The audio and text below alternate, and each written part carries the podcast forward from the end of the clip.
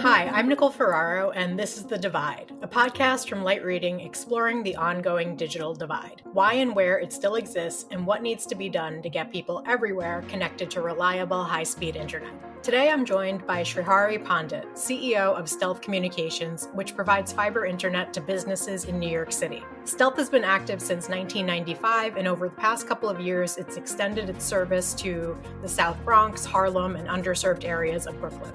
We discuss the company's recent expansion of services and what it takes to get fiber to underserved urban areas, how ending the digital divide will change the U.S. economy, and why traditional government funding methods for ending the digital divide aren't exactly working. Srihari, thank you so much for joining me. Welcome to the podcast. Oh, thank you for having me. My pleasure. So, just to start things off, why don't you tell me a little bit about Stealth Communications and where you're active, and in particular, where you're reaching underserved customers? So, Stealth Communications is an independently owned uh, internet service provider. We provide internet connectivity to businesses in New York City, and uh, we've been doing so since 1995. We actually have constructed our own fiber optic system in New York City, so we've been installing fiber um, cables and infrastructure block by block. And predominantly, our coverage is um, throughout Manhattan, going all the way up into Harlem area. And um, over the last couple of years, we've been extending that into the South Bronx. And so Harlem and the South Bronx in particular have been underserved in the business communities. So we're very excited to be able to extend our coverage up there. And in addition, we've also built out in in downtown Brooklyn and in Sunset Park, uh, which is kind of the industrial business zone in the southwest uh, portion of, the, of Brooklyn. And in that area also is rather underserved. Uh, they have very limited connectivity options. And so uh, once we start building out the fiber system over there, um, a lot of those businesses were quite excited. And that was actually a joint project that we that we did with the city of New York back in 2015 to extend fiber out there.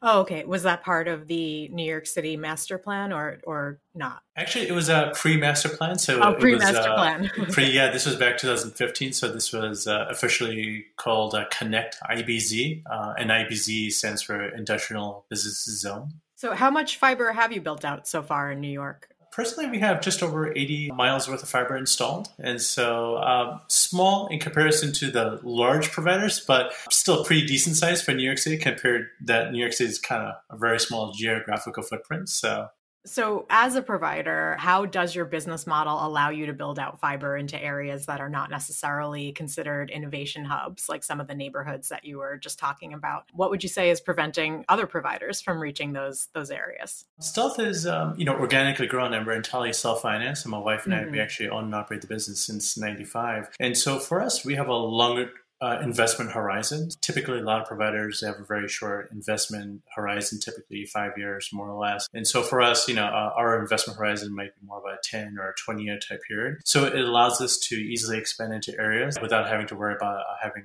a, a quick return on investment.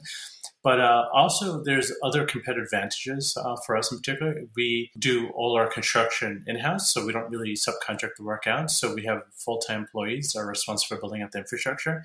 So that helps us not only mobilize a lot quicker, but also helps um, control costs from ballooning out of control, which is typically when you contract out, things can happen unexpectedly. another interesting competitive advantage that we have, especially in New York City, and this is kind of what makes New York City very unique compared to anywhere else in the United States, is that in Manhattan and in portions of the Bronx, there's a neutral underground conduit system that allows independent providers like us to easily run down streets and avenues without having to rip the roadways um, often. With that, it lets us easily expand at a lower cost. But when we look at, let's say, Brooklyn, that doesn't quite exist. And so we have to literally dig every block. So it's a slower process. And even though we're self financing it, you still, you can only do so much construction on a daily basis with a crew. So each crew, for example, you know, you can only do 60 to 100 feet a day, you know, of construction. And so if you're doing, let's say, a couple miles, you know, you need a lot of crews running concurrently to be able to do that, that type of work so you mentioned you're self-financing this. Does that mean that you don't seek government funding at all in the past, no, uh, we've okay. never used government financing. But when we did connect IBZ, there was a grant that the city received via the state. And so in that particular case, yes, we did use uh, some government funding, but we did match, you know, one for one, so to speak, when building out that Brooklyn system. And perhaps we may have even exceeded that. So, but yeah, uh, so sometimes government inf- intervention definitely can encourage infrastructure build outs. And so it is an exciting time because we definitely see this happening now all around the United States. Right now, we're we're talking about a, a week after the Biden-Harris administration introduced 100 billion dollars into their uh, idea for for an infrastructure plan, and there's a lot of discussion in Congress about a few different bills. So, I would love your perspective, even though you're not seeking government funding yourself. I'd love your perspective on the discussions going on in Washington right now, and how you think that money should best be distributed based on the lessons we've learned over the last decade or so of government funding being spent on the digital divide perhaps not so efficiently. So for, for this, um, I kind of want to look at how the New York City model is. In New York City, because there's a this neutral underground system, we have a very competitive marketplace as it relates to, you know, for B2B.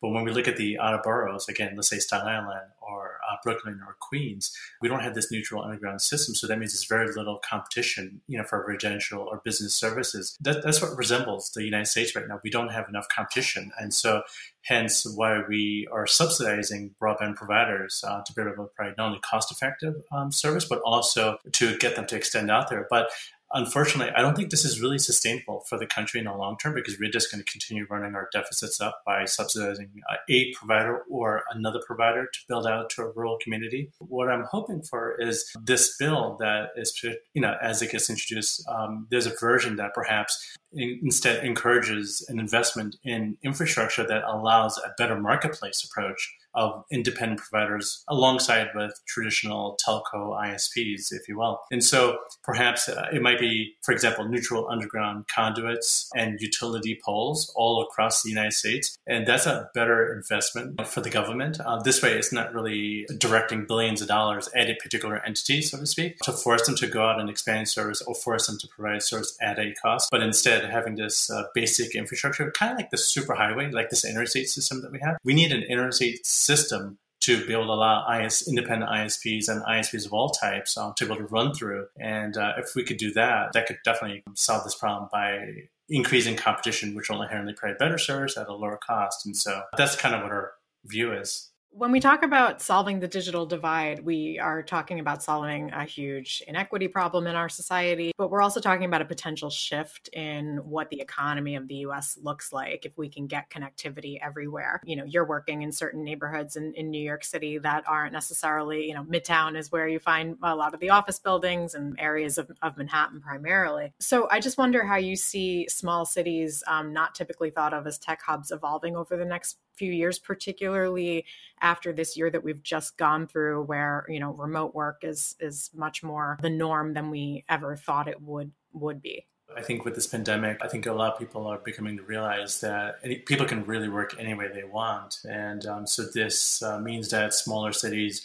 have the ability to compete with the larger cities like New York City, provided that they have the right infrastructure in place. A lot of emphasis has been put on broadband, and I think if the small cities and even rural or remote parts of, the, of America can figure out how can they build a, the physical infrastructure to attract independent telecom operators and ISPs and whatnot, then have the infrastructure to support uh, tech firms and or people re- working remote that need that internet connectivity. So it's becoming more realistic now. Where are you looking to expand beyond uh, the areas of New York that you have already mentioned? We still have a lot to a lot of expanding to do in the New York City area, but uh, no, uh, hopefully, you know, we'll have an opportunity to look at New Jersey and perhaps upstate New York, you know, and Long Island, so nearby neighbors. Yes, we could all use it. I mean, I'm sitting here in Manhattan, so uh, we appreciate all of your fiber. Um, has the pandemic changed your um, business model or plans going forward at all? I mean, you you obviously focus on fiber for businesses. Um, are you looking to expand to get fiber to the home? Yes, fiber to the home is definitely of interest for us. It's something that we're currently looking at right now. Now that you have the vaccine underway, we see a lot of activity coming back at the offices, so we're kind of excited about that. And um, and so you know we've been actually we, have been seeing this uptick in activity over the last uh, two months so it's very promising we also see some of our more institutional organizations whether it's uh, schools or mid-sized firms you know they're beefing up their internet connectivity for twofold. One is they're getting prepared for employees coming back into their offices or students back into their schools but also more people working from home so they want to be able to handle that capacity. Very interesting times One last question for you. I'm curious to get your perspective on, you know, there's a whole range of technologies that we're we're seeking to use to close the digital divide here in the US and fixed wireless and satellite is part of that. Obviously, you're a fiber provider, but I'd just love to get your perspective on what it's going to take to close the divide in in communities across the US. Is it a combination of technologies? Do you want to see a fiber first approach? Obviously, you know, that is your your particular business, but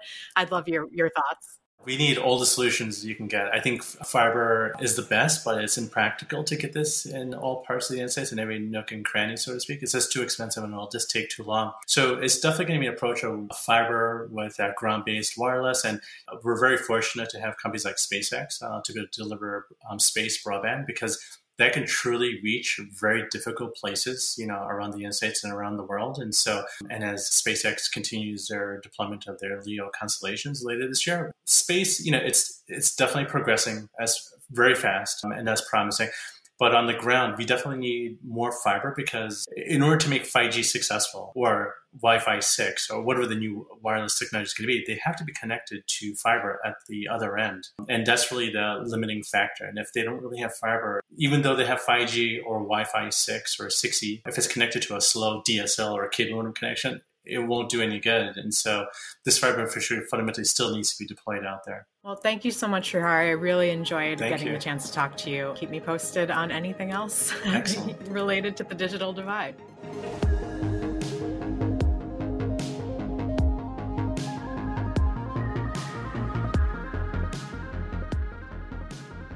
Thank you so much, Srihari, for your time, and thank you to our producer, Tian Fu, for making this episode. Be sure to subscribe to the Light Reading Podcast for more episodes of The Divide, as well as interviews and insights from the Light Reading team.